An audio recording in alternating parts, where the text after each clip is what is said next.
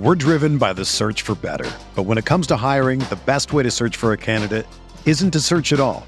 Don't search match with Indeed. Indeed is your matching and hiring platform with over 350 million global monthly visitors, according to Indeed data, and a matching engine that helps you find quality candidates fast. Ditch the busy work. Use Indeed for scheduling, screening, and messaging so you can connect with candidates faster. Leveraging over 140 million qualifications and preferences every day, Indeed's matching engine is constantly learning from your preferences, so the more you use Indeed, the better it gets.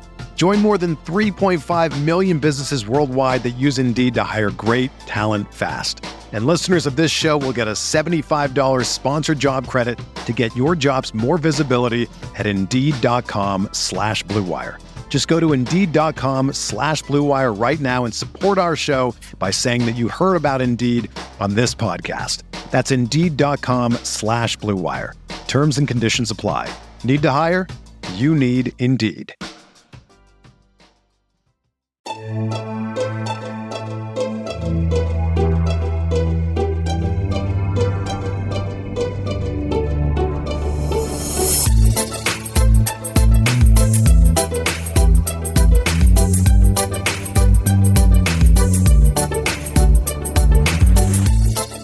Hey there, Knicks fans. How you doing? Yeah, we're here. It's time. Giddy up. Uh, it's your boy Jonathan Macri with you for another episode of the Knicks Film School podcast. Uh, coming at you on, well, a pretty big week here in Knicks land. Um, we'll get into things and events and whatnot in a bit.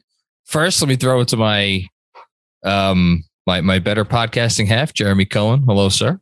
Hey, John. Uh, happy Father's Day to you. You know, we're recording on Saturday. Happy Father's Day to my own father, who I love very much, and to everyone out there who is a father, uh, who has a father they're celebrating with, or who uh, is missing their father for whatever reason or whatnot. Um, really awesome day. So great day for dads. It is a good day for. I'm happy to be dad. I'm, I'm happy to be dad. I know. I know. uh Like dad gets bad. Like dad jokes, dad movies. I love all that shit. Very, very here for it. I have no complaints. I have no complaints. you almost hit yourself in the face with your microphone. Yeah, just trying to work on volume, but that's all right. This is like, Nevertheless, we as a as a dad, I'm like I could identify that you are hitting yourself in the face with your microphone. and That's why I'm here to give Missed. guidance. just missed, but yes. Um, so like you said, we're recording this on Saturday night. Uh, there was uh, when we last talked, there was a possibility that there was going to be a basketball game tomorrow on Sunday night. there is not going to be a basketball game on Sunday night because the season is ended. I said uh, my piece on it, uh, but I actually I'm trying to think. Did I, see this is why this is how you know you are in front of a microphone too often. I can't remember did I say something on this spot or on Patreon. Either way, Patreon. it might have been Yeah. Patreon. So let's both say something about the Warriors winning. Uh, I'll throw it to you first. What, do you, what do you think? God. Thank God. I'm so listen, I can't I just can't do Boston sports. I can't do it. I can't root for Boston in any capacity. So it was really nice to not have to worry about the stress of are the Celtics going to win in game 7? Are the Warriors going to blow it? It just they didn't. They closed it out in great fashion. Really happy that it happened. It was still, but here's the thing: it's a it was a great season for Boston, and I know that I don't have to give them a compliment.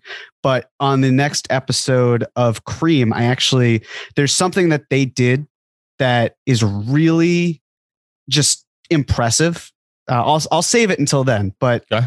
organizationally, they they're a great model, and um, their time is now. They've got a, a pristine three year window. It's just about other teams loading up or getting better, and we'll see what happens next year. Um, I well said. I, I will just say briefly, as as the dad, as the dad of the two of us, uh, I, I dads like to have things neat and orderly. We don't like confusion. We don't like you know when the when the proper world order is thrown into a miss. And to that end, it made me feel warm and comforted inside that the generational superstar won the championship. There is something about the very old NBA fan of me when it's whether it's Jordan or it's Shaq or it's Duncan or it's LeBron or it's Steph, and he belongs in that. We're not going to do the whole the, the Steph ranking conversation. It's been done to death. Um, but he is in that group. And the fact that he's he's the one holding the trophy, I'm like, okay. At the same time, it's a little discouraging because it's really hard to get those guys, and the Knicks don't currently have one. And for and that's why I'm looking forward to to Cream because um, I'm sure you'll touch on how the Celtics really did a very nice job of team building, and they they I mean I don't want to say that they they didn't miss any steps. Every team screws up something along the way, um, but they really did it. You know, as well as you could reasonably ex- expect a team to do it, and uh, it wasn't enough. And you know, again, we're not going to get into the reasons why that is, but you know, part of it is they just they ran into they ran into Steph, and that's that's what it is. Yeah.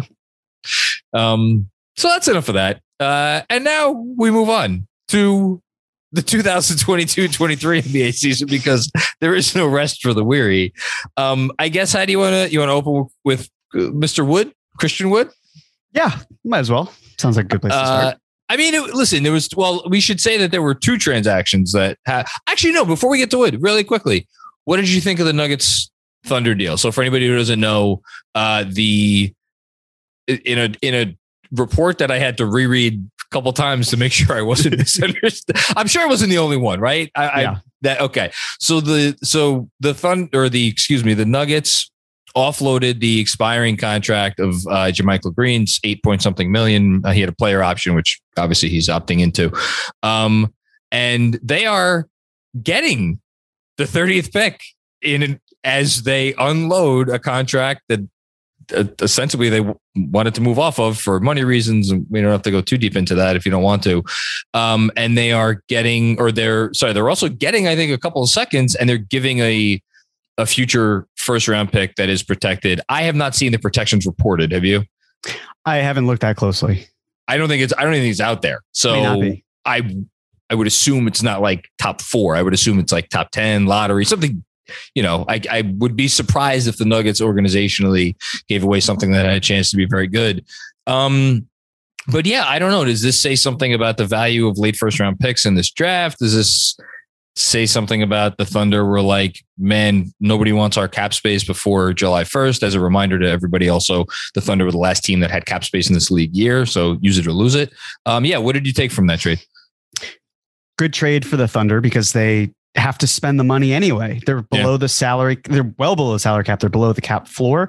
So it's money that would be going towards players anyway. Might as well take an asset and push it out because the Thunder have too many picks. Yes. um, they they need to consolidate in some way, which is why we're also seeing conversations of the idea of them moving from 12 to 7. Maybe they include 34 in there as well because they already have two. So that's the beauty of having so many picks. It's great until you then have too many and you could say you never have too many picks. That's an mm-hmm. argument that could be made because you could draft in stashes, but then there could be moments where maybe you do have too many picks. You have too many roster spots. You have to figure something out. So it was smart on their end. Um, and for Denver, it was a tax maneuvering. They get out of Yep. um, deeper tax hell than they need to. I think the bigger thing was they probably shouldn't have extended JaMychal Green, but No. they do get a traded player exception out of it, which is something that could be important if they want to turn JaMychal Green into something better. As long as they're not hard capped, I don't see why they would be, then Yeah. they should And- be fine. So it was a good trade for both teams. I, I like it better for the Thunder, but uh, it was still good for Denver as well. Yeah, I guess it's just it's strange because traditionally when we think of like you you you pay a first to unload money and like here the Thunder are or excuse me the Nuggets are paying a first they're paying a distant first but they also pick up a first in the process which is kind of like it's nice for them that now they get 30 and I think they have 21 also Yep. um I, you know I don't I thought about how this might relate to the Knicks I, I don't know that it really does other than maybe like if you were thinking the Knicks might want to trade down and pick up like a like a a first in like the middle of the first round and then a pick in the late first round. It seems like the value of the late first round picks in this particular draft, especially we um well, let's it's a good transition um to the Christian Wood trade. Uh so the Dallas Mavericks also traded away a late first round pick, along with a bunch of salary for a bunch of guys that don't matter, expiring contracts, uh, and they get a pretty good player out of it. I think this is a nice little trade for the Dallas Mavericks. And I don't know any other way to put it other than that, unless I am missing something. Am I missing something, Jeremy Cohen? Well, this is essentially Christian Wood for the 26th pick, which is Yeah. that's interesting value. Um, That's a good Wood's way a to put good it. offensive player. He Yeah. is. The the question, of course, is can he mentally be the player that the Mavericks need him to be? Yeah. Because he's gone from stop to stop, and there have been questions and about attitude. And you know, there's something to be said of well, he maybe wants to win. He's on losing teams all the time. I sure I hear that, but also there are players who are plenty of players who are on losing teams that don't act in a way that he has acted. Like it, to me, it's just to be disciplined by your head coach last season when there are players who are six, seven years younger than you are, and they're acting like professionals. It's just. It's a little confounding. There's a reason why. This is the thing. I saw a lot of folks being like, "Oh my god, this is a steal for Dallas." Well, why do you think his value was the 27, 26th I- pick overall? Because someone that is that good offensively, Yeah. There there are some warts there, and especially Oh, no, on the yeah. defensive side. I, there's an entire thread on Twitter which is hilarious of Christian Wood defensive mishaps, where it's just guys blowing by him. Uh, He didn't care. layups. He Like, does- right. yeah, he didn't Can care. he So, care yeah. enough to be worth it? Like it's again, I like the deal for both teams. Uh, it makes a lot of sense for why the Rockets would want to do that and why the Mavs would too. The question I have is then, and this can maybe be another segue. The Mavs are bringing in a center who is good offensively, who's not going to hold down the paint in any way, really. But more importantly, perhaps, is a higher usage player. And there, there's so many mouths to feed on Dallas. How does that impact other players? And how might that impact someone like Jalen Brunson? so just in regards to Christian Wood, I do think because I there were certainly Nick fans who were like, we really we couldn't come up with something better than the 26 pick and like salary flotsam to get a guy who, you know, might help our team. I think everything you and for anybody who doesn't know, there was a specific incident where Wood basically refused to check back into a game at halftime. I think he wasn't the, there was maybe his teammate uh, Kevin Porter Jr. like left the arena or something. I don't think he like left or but it was not good. It, it was a very bad situation. And like you could even go back further than that. Like the Pistons were a team that like had money and they had a chance like they had a young talent clearly very talented offensive player and they let him go to the Rockets for not a massive payday, like decent payday, but like so that may tell you something. So I think if you're a young team or a team that is not sure you're going to be, you know, a contender, um, maybe you didn't want to go after Christian Wood because you're like, eh, I don't know what he's going to mean to our culture. And if you're looking at contending teams, well, a lot of those teams don't need starting centers because they already have someone pretty good. So in that sense, you could look at the Mavs and be like, yeah, they kind of fit in that sweet spot where they had a glaring hole in the middle and they um uh you know needed to or they had an asset to to give up and they're and they're a contender. So I, I get I get it. Um still feels a little light, but in terms of the usage thing, I guess that depends a little bit on Christian Wood and how he is going to accept his role there because anyone alongside Luka Doncic is not going to be like the center of attention. I don't know. You th- Contract year. it is a contract year. It is a contract year. He hasn't made that much money. This contract was what? He got paid about 40 million bucks on this deal total. It's around there. Yeah. Yeah, before that, he never made any money to speak of. So yeah, I mean, and look, that we've God knows we've talked about the 2023 free agent class. Uh, it's not like there's going to be a lot of big names on the market. I mean, there's a very there's a chance Christian Wood, if he has himself a really nice season, is going to get a like really well paid. So you think this may have an effect on Brunson? Well, I'll say this as well. Christian Wood is now continuous soup. The Mavs were I able to swap out salary that was going nowhere for something that they could extend. But what's interesting about that too is if they plan on keeping him, and why wouldn't they? then theoretically that's also going to be more in luxury taxes, not this upcoming season, but the one after when you're paying Luka and you're paying uh, Christian Wood, who's eligible to be extended, I guess, six months or so from the date of the trade for Yeah. 120% of his salary, which I think actually he he might he could do. He could if he's having like a good enough season where he's earning uh, probably what like 15 16 million dollars 17 might be a little bit more than that Yeah, I think 17 is the most he could earn with that 120%. I, if he's having a good season, I'd be surprised if he extended for that amount. Not shocked. I'd be surprised.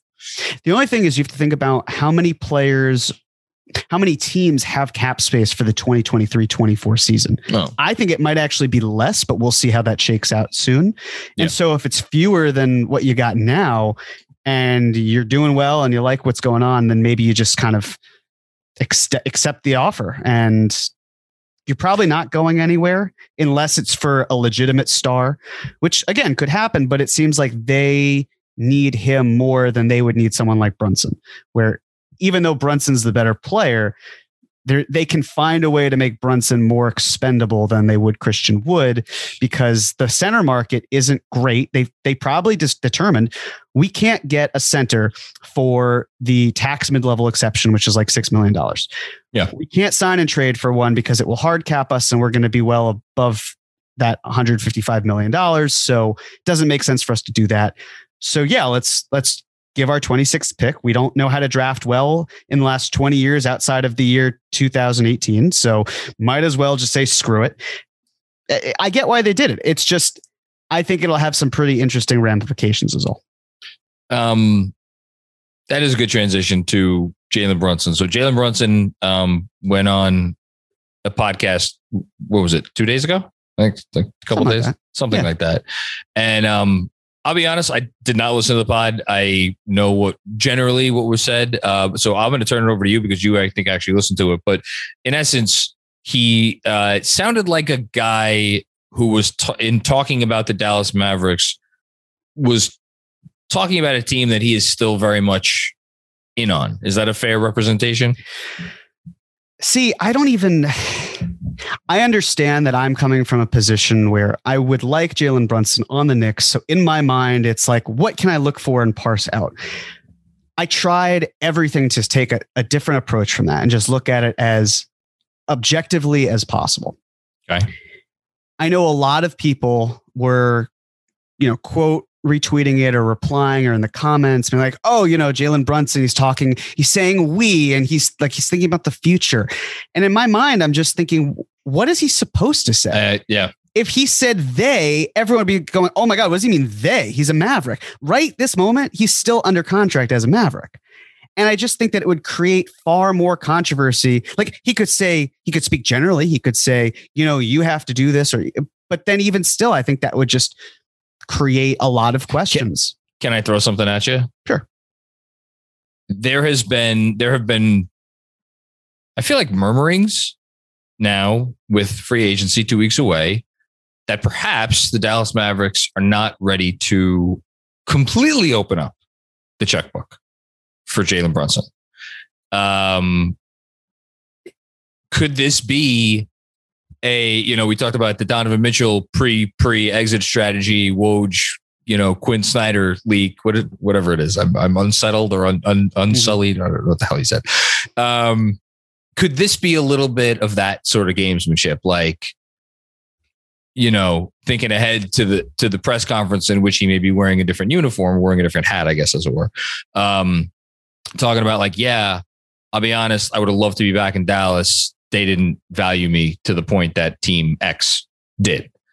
You know, Yeah. And there's only so much he can say. There's only so much anyone can say. Um, I, not to shift gears too much, but no shift. the fact that there's been so much silence from the Knicks about almost everything, I really think is killing people because it gets to this point where I love it. you know how in um so a tactic to use in negotiations that works is silence. Yeah. You have to let silence linger. And the thing is, like if I want to talk about a negotiation tactic of I want more money. If I say, "Hey, I want X amount." And then you say nothing and you're interviewing me, you're potentially hiring me. And there's just kind of like quiet, nothing really going on. I might feel encouraged to start speaking because the silence feels awkward. And maybe I did something, maybe I shouldn't be speaking.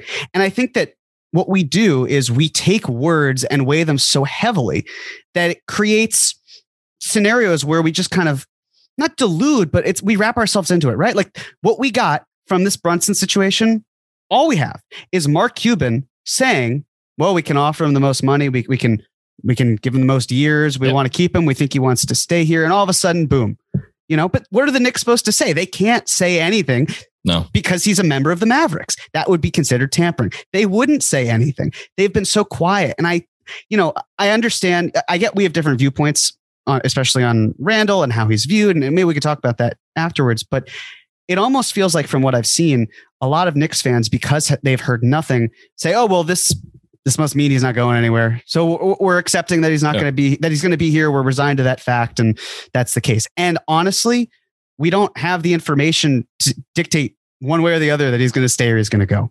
But to circle back just to Brunson, there were two things that stood out to me. Number one was he had this conversation, or it wasn't a conversation, so to say, so to speak, but it was Duncan Robinson asking him about how you get back to this point. And Brunson said, Yeah, you know, just ego. You got to put it aside. We have to work together. Um, really focus on being a team and together. And it's funny because I was listening to this after you and Mike spoke, and there's a mm. whole Kristaps Porzingis m- mindset of how maybe they didn't love KP. And I'm thinking about it, and it's like, well, then you're talking about ego, and the Mavs just brought in Christian Wood, who has never really demonstrated the ability to be a team first, me second player. I'm not saying that it was connected. It was just a funny coincidence to hear that. It reminded me as well of like, this is Tom Thibodeau's philosophy. This is what he stands for. And I know that his father, Rick Brunson, stands for this. And I know that he and Tom Thibodeau have similar core values because they will have now worked in three different locations could we, together. Can we take it one step further? Yeah. And I say this as the again, everybody knows foremost Luka fan. Uh, you know, outside of that, I, not, I shouldn't say I'm a fan of his. I love his game. I think very highly of him as a player and what he's going to be someday. Is it not? Um, could it not be considered a little egotistical slash selfish to repeatedly come into camp out of shape? you gonna, know, I was going to mention oppo- that too. Yeah, as opposed to a Jalen Brunson who, I mean, I I don't have firsthand knowledge of his work ethic, but he would sure seem like he's put in the work as much as one can put in the work over the years. So again, kind of two very different things. I, you know, that's that's a great segue to the second thing that I was going to say. Sure, which is that Brunson talked about, you know, because Duncan Robinson and Brunson faced off against each other in the finals, Villanova versus Michigan. Villanova won. It was the second national championship that Brunson won. And one of the things that Brunson said was, I have been underestimated at every single point in my basketball career. When I was in high school, played well, college, played well, NBA, play well. Every single time it's, yeah, Jalen's a great player, but. Yeah. When you said chip on his shoulder, that's what came to my mind as well. And it goes back to the whole thing we don't know these people. But what no. I can tell you from listening to Jalen Brunson, there is a big part of him just from coming across in that interview, and I'm really trying not to read too much into it, but it seems like there is a part of him that is pretty significant that wants validation, who has been told for so long, you're not anything special. His dad told us this in he that did. interview yes, from whatever it was a month ago. And it just screams to me where if there is a place where if you wanted to oh. feel special, feel validated, feel like you're at home, like you're comfortable, it's New York. The question, of course, is is leaving Dallas worth it for Brunson? And we just don't know the answer for that. It's unanswerable for us. But it just was fascinating to me that you're talking like he's talking about ego and teamwork and everyone coming together and being a workhorse uh, and living and dying in the gym. And then people don't believe in me. So this is, you know, we always, we've talked for years and over the last several weeks about the meaning of winning and what winning does for an organization. And for years, the notion of a very good player coming to the Knicks was immediately met. The criti- the first criticism among amongst probably several criticisms. The first criticism is usually, well, why would you want to go to the Knicks and lose?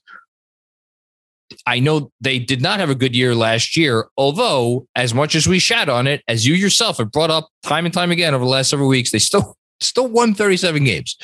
Um, and the year before that, and this is what I'm really getting to, is I think that dispelled the notion that you know the Knicks are just never going to be an organization that can win because what did Tom Thibodeau do?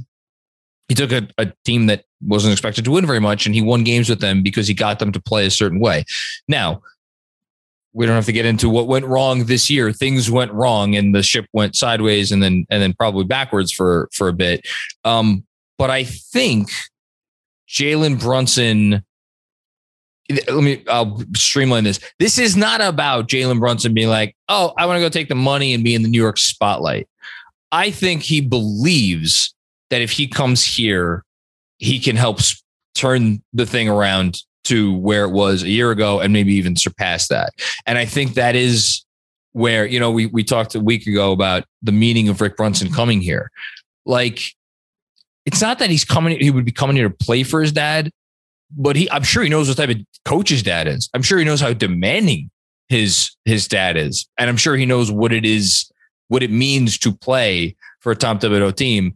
Um, the, the one part against what I'm saying is the Randle piece of it and the fact that Randle was not held accountable last year. And I I I, I wonder what Jalen Brunson thinks of that. Um, but again, that's not something we could know. True. I do want to talk about this last the, the mailbag episode. Okay. So I was listening to it. A couple things came to mind. The first one, I have to be a stickler about this. I just please stickle. Is stickle a verb? Yeah, sure. Stickle. Wait, stickle away. Stick. Oh yeah. Okay. Um, you and Chris had discussed the Fischer report where Randle and Fournier, no one really wants them. It was implied. Well, but but the thing I struggled with was it didn't seem implied because the whole nature of their value was intertwined with clearing cap space for Brunson, which is different than they don't have value for matching salary. So it's it, it, what you're saying is there's a difference between we well, so we want to use our cap space on Julius Randle slash Evan Fournier versus we will just to use the Trailblazers as an example, we will take on Aaron, uh, Eric, uh, Evan Fournier or Julius Randle. I understand the money doesn't work exactly with Randle for Eric Bledsoe. That's that's your point. Yes. It's just it's more about the moving pieces because these teams that have cap space, they have every right to try to prioritize it because that's their leverage. But, you know, it's like, okay, you want to dump the money? That's fine. We'll just ask you for more of it because there are opportunity costs that we're not getting out of this. And that, I just I thought that the, I I wanted to make it clear because that's fair.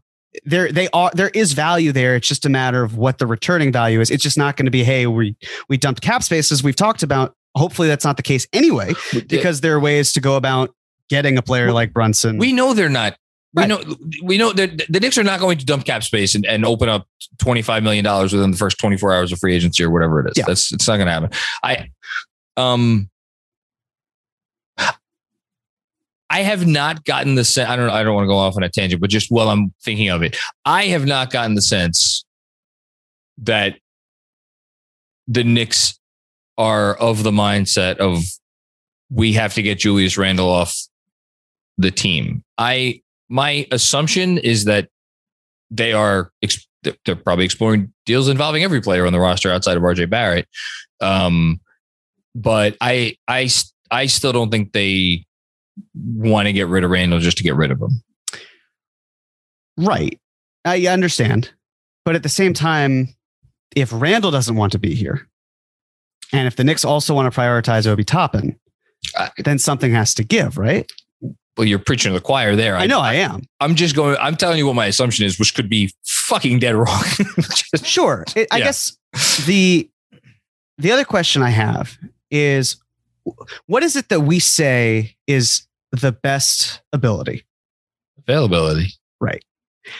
I I just trying to figure out what what about Brogdon it is that feels like a, a more of a value play, but Randle isn't. Because I, I went back and I looked and I was genuinely curious. And Brogdon has played in out of 231 possible games the last three years with the Pacers. Uh, he played in 150 of them. That's 65 Sixty percent. There you go. Randle, on the other hand, has appeared in 207 of 220 possible games. That's 94%. My my Brogdon theory is I could simplify it in a sentence. Mhm. The well, maybe two two sentences, two and a half sentences. The Knicks don't feel like this. They have a starting point guard for next year on this team currently, and they need to get one. And they will they will go down their list of preferred options until and event if they can't get the ones that are more preferable, they will settle on the the best one on their list. And I think Brogdon is higher on their list. Not be I don't. I have no idea what the Knicks think of Malcolm Brogdon. I really don't. I think probably a lot of the noise you're hearing is is generated by play. I mean, it's not being generated by the Knicks. I can tell you that. It's not. We yeah, we're, we're both in agreement about that. But do, let's let me ask you: Do you think the Knicks feel like they have their starting point guard ne- of next year's team on the roster right now? well, as I've said, I don't just because I don't think they see IQ in that role this Okay. year. So we we agree on that. 100%. Their preferred options, I think, right now, I have it personally ranked as one Jaden Ivey. They'd love Mhm. to trade up for Jaden Ivey, and if they trade up for Jaden Ivey, they're going to give the keys to him and say, "Here, go learn." Number two would be Jalen Brunson, and maybe they feel like they could give Ivey and Brunson. I don't know. I have no idea. But would you would you agree that if they don't get Ivey at the very least, Brunson is the next option? I would say that is the order, and that is my personal order as well. Great, me too. So we're in agreement there. Mhm. If they cannot get Brunson, do you have anyone else in mind where you're like, I think the Knicks would look in that direction before they looked at Brogdon? So it's less about is there another player because there could be one out there that becomes available. It's more is Brogdon's value going to be at a point where the Knicks are paying and treating him like he's an asset? Well, Because so to that's me, yeah. he's not. He's turning 30 years old. There's three years and 66 or so million dollars left. He can't stay healthy. He had one fantastic season in Milwaukee that helped get him paid, where he went 50, 40, 90. He has not been that player. In that season, he was also a very much a third option catch and shoot spot up guy. And now he's had a lot more responsibility. And I, my hope slash think, uh, you know, thought process here is that if the Knicks do want Brogdon because they don't get Ivey or they don't get Brunson. It's because they view him not as someone they're willing to pay a decent amount for in terms of assets. It's we know Indiana that you want to focus on Tyrese Halliburton and you Yeah. have every effort percent. to move Brogdon and you just signed him to this contract and maybe you don't really want him on that contract because he can't play and you want to turn him into something else. That's So I- where I think it's more the Brogdon interest. It- yeah, we can get him and maybe it's um it's an asset play, but at the same time, it's just we're not going to spend a lot to get him. We're just we might even get something in return for taking him on. I'm in like 85% of agreement with you in terms of where the Pacers are at and in terms of where the Knicks are at. Where I where I'm slightly in in disagreement is so like we've heard uh it's been reported I think another Fischer report probably. Or maybe it's I forget where I, there's so many reports flying around I forget. But somewhere on the interwebs from a source that is not like at you know you know Leon Rose fan one two three whatever um it, it was like the the Pacers are seeking I don't know hoops hype I saw this I don't know. The Pacers are seeking like good stuff for Malcolm Brogdon. That to me says that no one wants to give them anything good from Malcolm Brogdon um, so from the, again I am thus far in agreement with you where I where I where I diverge a bit is I do not think that they accept the fact that he is a negative contract. So in a sense, I think they probably view him in a slightly better light than the Knicks view Julius Randle in that they feel like, okay, we can go into this year with Malcolm Brogdon on our team with the full understanding that he is not in our long term plans.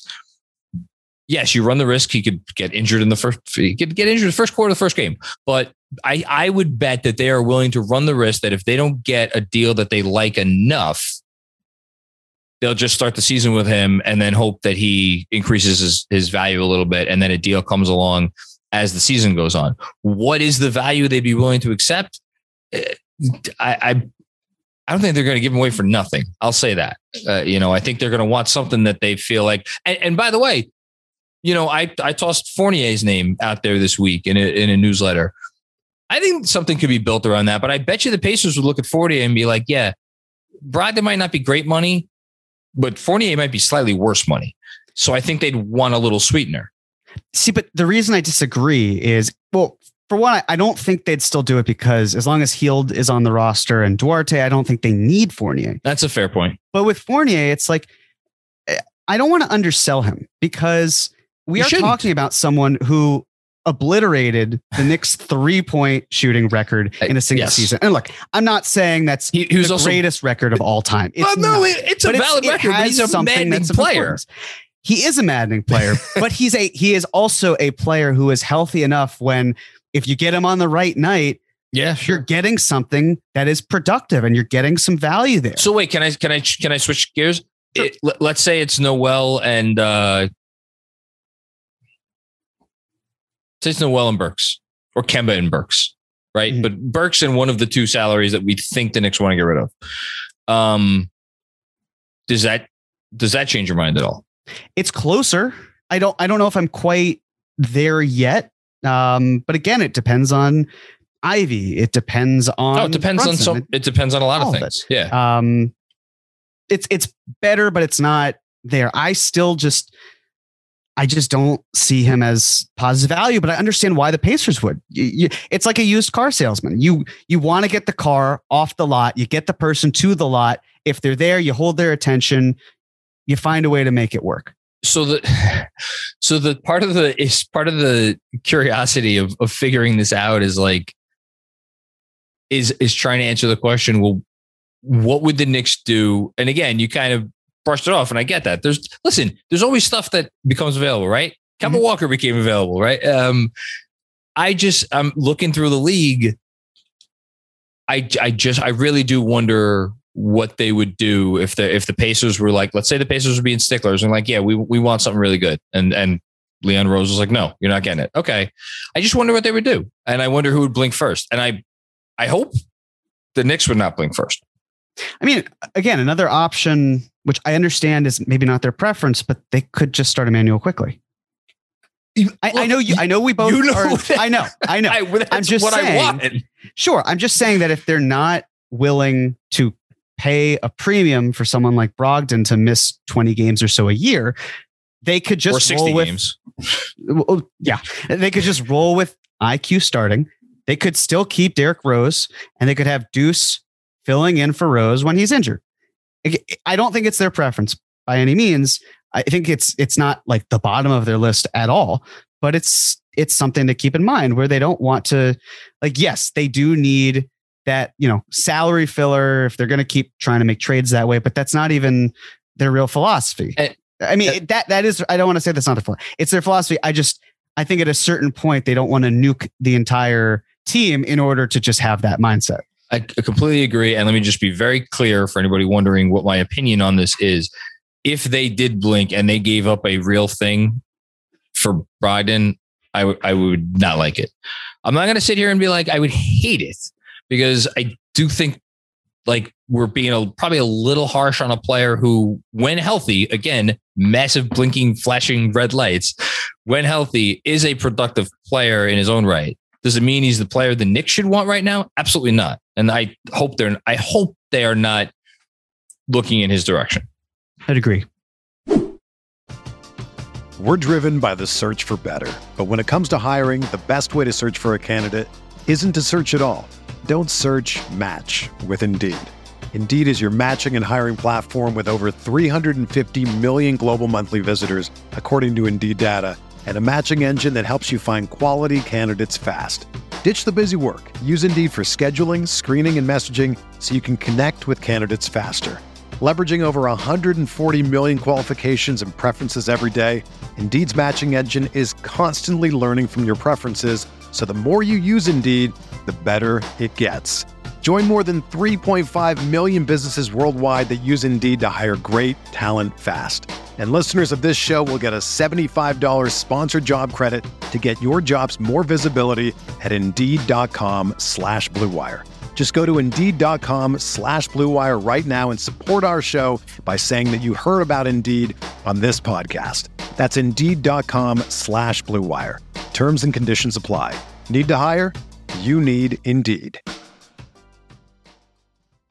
Hey guys, quick break to tell you about our new sponsor, HelloFresh. With HelloFresh, you get farm fresh, pre portioned ingredients and seasonal recipes delivered right to your doorstep. Skip trips to the grocery store and count on HelloFresh to make home cooking easy, fun, and affordable. That's why it's America's number one meal kit. HelloFresh offers the flexibility you need with customizable orders every week. You can add extra proteins and sides, change up the serving size when you have guests, or just double up on your favorite recipes so your box works harder for you. You can easily change your delivery days or food preferences or skip a week whenever you need. Feeding the whole family has never been easier with larger box sizes for more servings and more savings. HelloFresh also offers convenient, contact-free delivery right to your doorstep for easy home cooking with the family. The recipes are easy to follow and quick to make, with steps and pictures to guide you along the way. HelloFresh cuts out stressful meal planning and grocery store trips, so you can enjoy cooking and get dinner on the table in about 30 minutes or less. HelloFresh is 30% cheaper than shopping at your local grocery store. Plus, you skip the checkout lines. Try our quick and easy meals, which include 15 to 20 minute dinners, breakfast on the go, and 10 minute lunches in HelloFresh Market. Perfect for your busy schedule. Enjoy restaurant quality meals for less in the comfort of your own home. HelloFresh's gourmet recipes like balsamic fig sirloin are over 72% cheaper than an average restaurant meal. Look, guys, I don't have to tell you how busy I can be with all the work I do for Knicks Film School, as well as my show Final Review. My fiance is just as busy, and when that question comes up every night, what do you want for dinner? Rarely do we both have answers. Well, we've actually been customers of HelloFresh for over a year, and we're thrilled when we found out about the sponsorship. Not only is the food delicious, but it's convenient to make and takes away that simple anxiety of what you're to have for dinner that night. They send you a week's worth of meals, you cook them, you prepare them, you eat them, and then by the weekend, a new box for the following week shows up. It's that simple. Go to HelloFresh.com slash FilmSchool16 and use promo code FilmSchool16 for up to 16 free meals and three free gifts. That's HelloFresh.com slash FilmSchool16 and use promo code FilmSchool16 for up to 16 free meals and three free gifts. HelloFresh, America's number one meal kit. I do before we go on to the the main course, I do Yeah. have something that I wanted to run by you. Please. It was a thought that kind of like popped into my head and it's kind of marinated in there for a while and I just I can't quite shake it loose. Teriyaki So- marinade. Love teriyaki marinade. Oh, it's great. Nice sweetness to it. Yeah. So I've been trying to think because yes, there are thoughts of where's Julius Randle going to go? No one wants Julius Randle. Do you have the Julius Randle team? I hope so. I don't Oh know it's certain, but I think I can make a compelling case for why this would actually work. Can I get three guesses? Sure, I'll give you three guesses. Uh, okay. All right. I'm not going to spend too long on this. Uh, I'm literally just looking down the list of team. Brooklyn. No. The Clippers. No, And one more guess. make it count. I, I, I, sh- I should know you well enough to be able to know the team that's going to come out of your mouth right now. But I feel like I, I, all right, hold on. Give me two, two more. I'm just, I'm almost through my list of teams. Uh, oh, mm, do you have a three, do you have a three team deal in mind? It could turn into a three-team deal. I do have that thought process, but um, but it could still be two. My preference would would have it be three. I just want to point out it's not because you can make it before the draft, you can make it after the draft. Uh, you could also just avo- avoid the draft entirely, but the Atlanta. preference. What Atlanta. It's not Atlanta. Who is it? Or do you want to ex- set it Well, up? You're I'll just say, I'll say up front, I think it could be the Spurs. Wow. Here's why. Whoa. Here's and here's what actually set it off for me. So I can't wait to hear this. I'm not saying this will happen. I have no knowledge that this will happen, but I actually have talked myself into why it could happen and why it could work for both teams. Talk yourself. Come on. No. I saw a report that the Spurs were interested in a five, drafting a five at the ninth pick overall. Okay. Um, I think I saw the same report. the Yeah. prevailing thought is it's Jalen Duren. Uh, it could be Mark Williams, though, even though that's a little bit higher up. And there's also the fact that the Spurs have 9, 20, and 25. So they could want, they basically, uh, another report was saying they want to move off of 25 for a future pick because they have too many picks and they're Yeah. trying to consolidate in some way by kicking it down the line. Drafting a five then gets to the thought process of okay, well, what's the whole deal with Jakob Poeltl? And Poeltl is someone who then could be on the block because of the fact that there was another report. This is all just reported and, you know, reportedly, uh, potentially, whatever, but let's just play along with it. Where the Spurs don't really want to pay Jakob Poeltl. This is Which- he's on an expiring contract entering this upcoming year for like a little under $10 million. Which we should point out makes him someone who, unless I would be surprised if you disagree with this, I, I think he's very unlikely to resign because I think Jakob Poeltl is getting more than eleven point uh, five million dollars on the open market. I would agree. So, so he is going to go into unrestricted free agency. And I actually went and did some research because I was curious. And there was an article that had interviewed Jakob Poeltl at some point, And the way that he described it was very much this is a business. I like it could be someone other than the Spurs that I read that me. as well. Yeah. And to me, it was thinking, I just don't think the Spurs want to keep Jakob Poeltl long term. So where would he go? What would he do? Well, the thing is, the reason why if he goes to the Knicks, why I don't know if it would be announced on draft night, but I figure I should just say this now because in the event that it happens, uh, then could have said it. That would have been cool. And if it doesn't happen, it doesn't matter because it's all leading up to it. So it's a win-win for me. But if if Jakob Poeltl were if it were announced on draft night, Uh-huh. then it it essentially puts the Knicks in a weakened position with Mitch because then everyone knows, oh well, they're getting rid of Mitchell Robinson. Now it doesn't mean that the Knicks can't sign and trade him because they could. It's just their position is a little bit weakened. But we'll The- see. Can I, I? I promise I won't spend a long time on this. I just need to talk out for myself why their position. It should be obvious, right? It's like, well, if they get a center, then everybody knows that they don't want Mitch. What if, what if they just don't want Mitch, and they don't care who knows it? It's possible. I mean, listen, at the end of the day, if another team still wants Mitchell Robinson and they have to sign and trade for him, then they still do need to work with the Knicks. It's just, is Yeah. Mitch basically going to sign with another team for the mid level exception or out of cap space? And that's that. Or if he goes to a place like Detroit, as we've talked about, and they have cap space and they sign and trade him and pay a second round pick to get a, a traded player exception, like that's something else they could do. It's still an important move for them to make. hundred percent. I'm I'm almost wondering if at this point the Knicks have an offer on the table for Mitchell Robinson that is low, and that Mitch and his representation are like, "F you, we're gonna go find money elsewhere." And if the Knicks response to that is like, "Okay, here's how we're gonna show you how serious we are about the fact that we're not going above the number that's on the table right now." And then execute this trade. I sorry, I didn't want to No, take no, a step off, course. but, but it's an important piece of it. So I agree. But the thing about um, Poeltl is he he's a lot like Mitch, but he does a lot of things better. He's not. oh my goodness, he's, He's, so not good. perfect, but he is a better defensive player. He's a smarter player. He is High someone floor who player.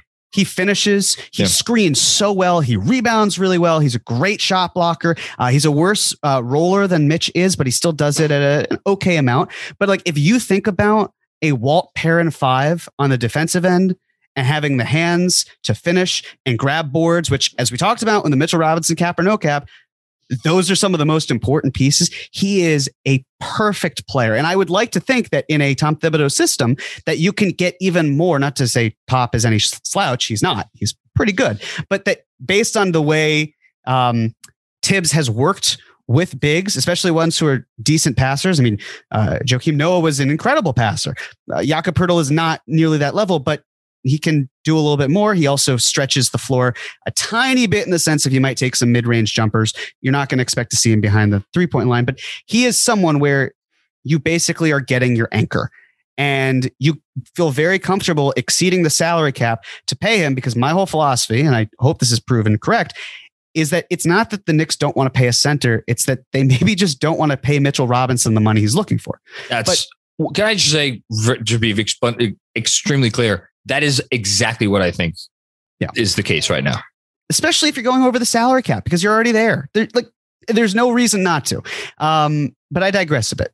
To to go back to kind of the framework in this whole thing. So why the Knicks do it? I mean, obviously, if Julius Randle does not want to be a Knick, if the Knicks feel that it's better to move on to Obi Toppin, that is a perfect reason. You you clear the space for Obi because we know um, they're not going to play together. Just I, I, was looking at Julius in terms of the amount of minutes that he's played at the center position the last three years. And obviously, one of them predates uh, uh, Thibs, but like the fact that it's like 95% power forward, 5% center, 93% power forward. It hasn't happened. Like, yeah. Right. And so I don't think Obi is either is even going to be that player as well to, to flank him. So as we've said, it's 48 minutes minus Julius Randle equals Obi Toppin. I don't think you can go into next season. I don't want to go into next season with that. I know you don't. I, I know a lot of people don't. You know I don't. Uh, I do. I do very much so. Um, so you, you know about the fact that Poeltl is a Mitch replacement. Um, you can sign and trade Mitchell Robinson depending as long as he doesn't sign for the mid level exception and just signs for it, and you can't really do a sign and trade for that. Um, the fact that you could, you know, like other salary that might have to come in if it's I was thinking a third team that could come into to make the math and everything work out is you could do uh, the Blazers. You could have them uh, take sending Bledsoe to the Knicks in some capacity, and then they take on um, Josh Richardson and Romeo Langford, something along those lines where the math works. So you're wait, hold on. So is it just about the math, or you are you now talking about sending Randle somewhere else. No, I'm just the math. Randle's. I still. I'll say why I think. Yeah, this is this is the part that has me hanging on a thread here. But that's fine. Um, let me get. Let me. I, I've beaten around the bush too much. With no, it's fine. I, I I just here, look. I'll be very clear about it. I don't think sure the Spurs want him. Well, here's the thing. They need a four desperately. They. I mean, they dug McDermott playing the four the entire season. He's not someone who can really handle it. Keldon um, Johnson played some four, didn't he? But not not. He was really much more of a two three. I think he's well. I think he's more of a. I don't three. know. Yeah, I think he's a three. Um, I agree with you that you you probably do not want Keldon Johnson as your four moving forward. I I right. um, I'll I'll agree with that. Right. So the thing about San Antonio, the benefit that they have is they can rehab Julius Randle's value and it won't really matter one way or the other. Because if you look at the West, if we could just play the if game, but let's do it. If the Lakers aren't one of, if not the biggest disappointments in NBA history, um, they're ahead of the Spurs. If Damian yeah. Lillard is not injured and held out for the season as the Blazers tank, they're ahead of the Spurs. The Kings. The Spurs tried to tank. Right. They tried to tank and they tanked their way into the 10th seed. They couldn't get out of their own way. They they are they are a team that desperately does not want to be better. Here's the thing about Julius, right? If Julius He's the ultimate tank. arguably.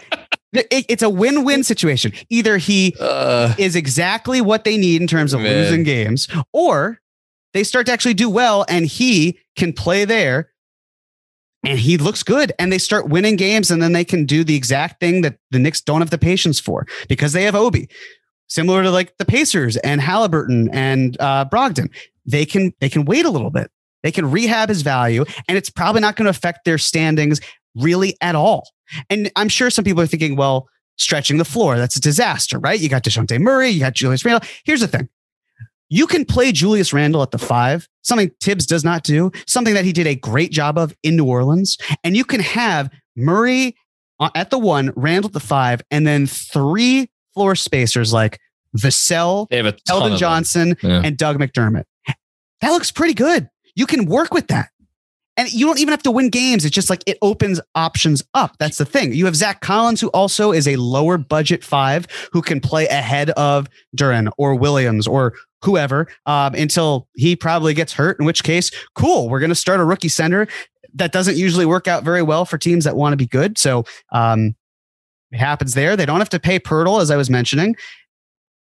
I just I see it as an opportunity for them to buy low on a player who, let's face it, even if Julius Randle is in the middle of last season, the season before, isn't essentially Poeltl and hell, let's say the 25th pick after we just saw Christian Wood go for the 26th pick. Isn't that worth taking a flyer on a guy to maybe be a top 40 player on a top 40 contract? I'm gonna I'm gonna tell you why I don't think this is nuts, and I'm gonna tell you why I still don't think it happens.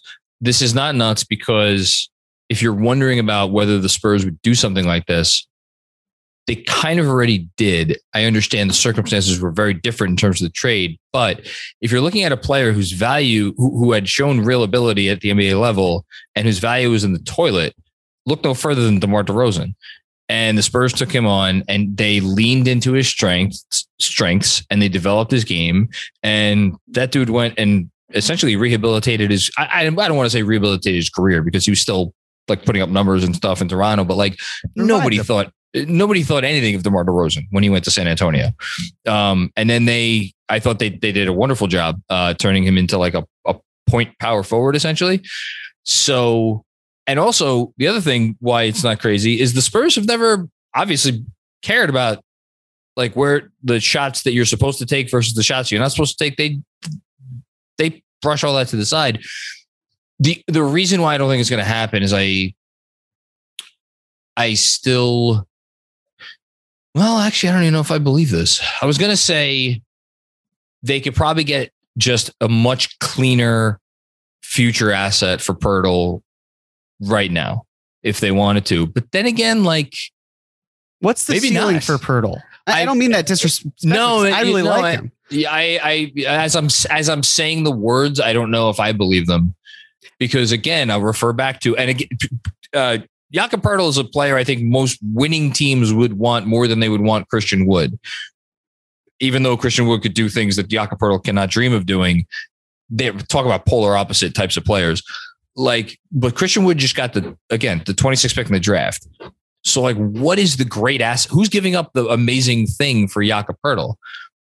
It's maybe the Hornets taking it. Like, are they doing Plumlee and 15 for Poeltl? That's the deal, right? Like, but that's a that's it's a lot. And maybe the Hornets would rather because here's the thing: we talked about the Hornets and their pay issues. They have to pay uh, PJ Washington. Yeah. They're still dealing with Gordon Hayward. They're going to have Miles to worry Bridges. about Miles Bridges. They're going to have to deal with Lonzo Ball. Like, they might just say we don't want to spend big money on a center who needs to get paid. And I would understand it. I mean, they should just pay more, and MJ should decide to not be so thrifty, but that's a different conversation. I guess it's the other thought process of even if you take out 25, and at a certain point for the Knicks, you know, you do want this to be, you don't want to sell so low that it's like, why are we even doing this? Even though you do have Obi knocking on the door. But even if you took out, say, the 25th pick or the 20th pick, whatever, and you had the Bledsoe factor going there, and the Blazers did that Milwaukee 2025 or the yeah the Milwaukee 2025 first. If you're the Spurs, couldn't you make an argument that Langford, who's really just $5 million of expiring salary, that played four games for the Spurs and it was at the end of the season? Mm, I have a little time. upside left, but there's no upside. No, he's. I don't want to be. You're out on Romeo Langford. no, the Spurs weren't even in. They want if they wanted to. They, they were trying fair. to tank and they didn't even play Romeo Langford. So no, that kind of tells you something. But if you're basically the Spurs and you're saying Poeltl and Josh Richardson or Poeltl and McDermott, take your pick for Randle, that like to me, especially because they don't have to care about cap space because they're going to be below for the next few years. Their most expensive salary right now is Dejounte Murray, and he's making like $17 million a year. Yeah. They're, they're not a free agent destination. And at the point where they have to pay Murray again and Kendall, uh, Keldon Johnson, God, I keep saying Kendall. It's I Keldon, it. Keldon I love Johnson. It that you keep doing this. They pay the two of them. They pay um, Randle. By the time their expenses are large enough, it's 2025 when the salary yeah. cap spikes up because of the new TV deal. There's no financial peril from it at all. And I don't know if I mentioned this, but San Antonio is an hour's flight away from Dallas. You want to talk about a place where Randle can be comfortable? It's Texas. So I understand why there might be doubts and why there is no perfect location for Julius Randle. But I feel like this is the one place, based on the circumstances and where we're lining it up, where there aren't so many reasons for why this team would not do it. There are a lot of reasons for teams for why they wouldn't do it, why they shouldn't do it, why they can't do it. To me, this is basically more of like shrug. I could see it. It's it's maybe not the best option. It's maybe not something that is worthwhile for both parties, but at the same time, it very easily could be because they both have players that they seem to want to move off of. I If it's worth the flyer, then why not? My goodness, would I like this deal for the Knicks? E- Again, even if you're, le- and I, I want to not treat Randle like garbage because I- he's not garbage. He is a he is someone whose value is low. Yeah, But, but like, the Knicks, the if Knicks you're are telling me it's Poeltl, Bledsoe, and a first round pick from Milwaukee by way of Portland or Portland by way of Milwaukee, like that's why you re-signed Randle. It's Wait, not how why- are we like- getting the? How sorry? How are we getting the? So I'll, I'll take a step back. the- It's the, um, the Blazers pick. It's The, the Milwaukee pick that the Blazers own. right. So it's Randle to the Spurs. Yeah. It's um Langford or uh, and uh, McDermott or Richardson to the Blazers. And then Bledsoe and the Milwaukee Oh, 2025 pick that the Portland Okay, Blazers, so- uh, so they- own and Poeltl to the Knicks. So they have to. They would have to think that Josh Richardson or Doug McDermott will help them win basketball games. Um, Which, when you look at their supporting cast and what they might need, I mean, shit, we could get we could get Alec Burks to Portland for at that at that rate. in what sense? Uh, Bledsoe's making eighteen, right? Yeah, but you- 19 but I'm point something? saying, but the it, the math would probably actually get thrown off the other way because it's too much money going out. Too much money going. Out from the Knicks' perspective, if you throw Burks in there as well. Who cares about the money going out from the Knicks' perspective? Well, but I don't want to treat Burks as a throw in either. Like th- that's the thing. If you are using Randle to get a starting center, a weak first round pick, and mass salary that's not going to play, like to me, that's a step in the right direction. Is it the most ideal? It is not. But I don't think that we're going to get to a point where we can say, let's wait enough to strike and get the get the thing that we want. If we if we as fans, and actually not everyone wants him gone. I respect that point of view. I just Well, disagree with it. But so- if, if there is the philosophy of he needs to go so we can have Obi and you can turn Randle into a better player than Mitchell Robinson, you can use Mitch in a sign and trade to get more assets and you take on Bledsoe's crap money and you get a first round pick out of it. Like to me, that just sounds like a very ideal scenario while you're also doing other things on the side. Um, I love this, and to anyone out there who ha- thinks something that I've said before, which is that like you don't want to sell low in a vacuum. You don't want to sell low. You never want to sell low when there's no reason to sell low. There's a reason to sell lower than you might want to on Randle right now, and his name is Obi Toppin. And I don't I don't know how you get around that. And like, even if, because like, I don't know, is there a chance the Knicks just think Obi Toppin is just like a guy? Yeah, maybe. And maybe they don't think it is the end of like they have to open up a certain amount of time for him as much as we as Knick fans would love nothing more than that. It's still, if you are looking to turn the page off of what was a clearly unpalatable year last year, I that's the part of it that I don't know how you move forward with both of these players on the roster. And if the alternative to trading Randle is trading Obi Toppin, then I hope you're not trading him just to move on from him. Like, and, and, and again, that's the other part of the conversation is like, who's giving up real value for Obi? I don't know the answer to that question either. Yes. And another thought that kind of just dawned on me if you did do this on draft night instead of the 2025 first, do you work out where you trade from 11 to 7? The seven. And then do you go into we're better positioned for Ivey? Because now you're not doing the Julius Randle and 11 for Eric Bledsoe and 7, which I have absolutely loathed and will continue to loathe. Can we, can we You're talk about that for a sec? Yes. the th- there are there's a notion that the Knicks are that are going to get Julius to the Blazers and get seven that way. It's not going to happen. We should dispel that notion right here.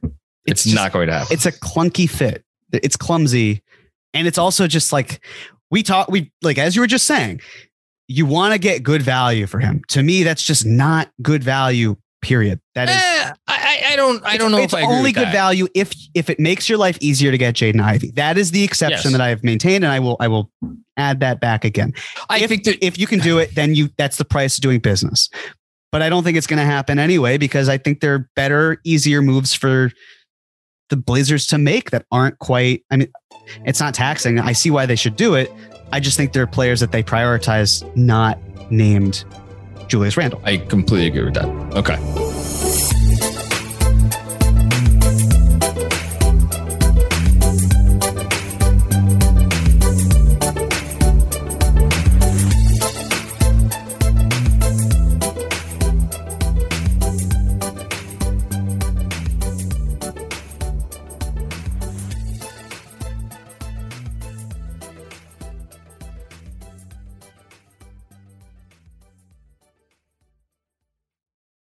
Everyone is talking about magnesium. It's all you hear about. But why? What do we know about magnesium? Well, magnesium is the number one mineral that 75% of Americans are deficient in. If you are a woman over 35, magnesium will help you rediscover balance, energy, and vitality. Magnesium supports more than 300 enzymatic reactions in your body, including those involved in hormonal balance. From functional medicine doctors to mental well being and female hormone experts, we all know that magnesium is the one mineral to improve all aspects of well being and health. But which one? Magnesium Breakthrough from Bioptimizers, the trusted choice recommended by leading experts with seven best absorbed forms of magnesium to ensure your body receives the support it needs for overall well being.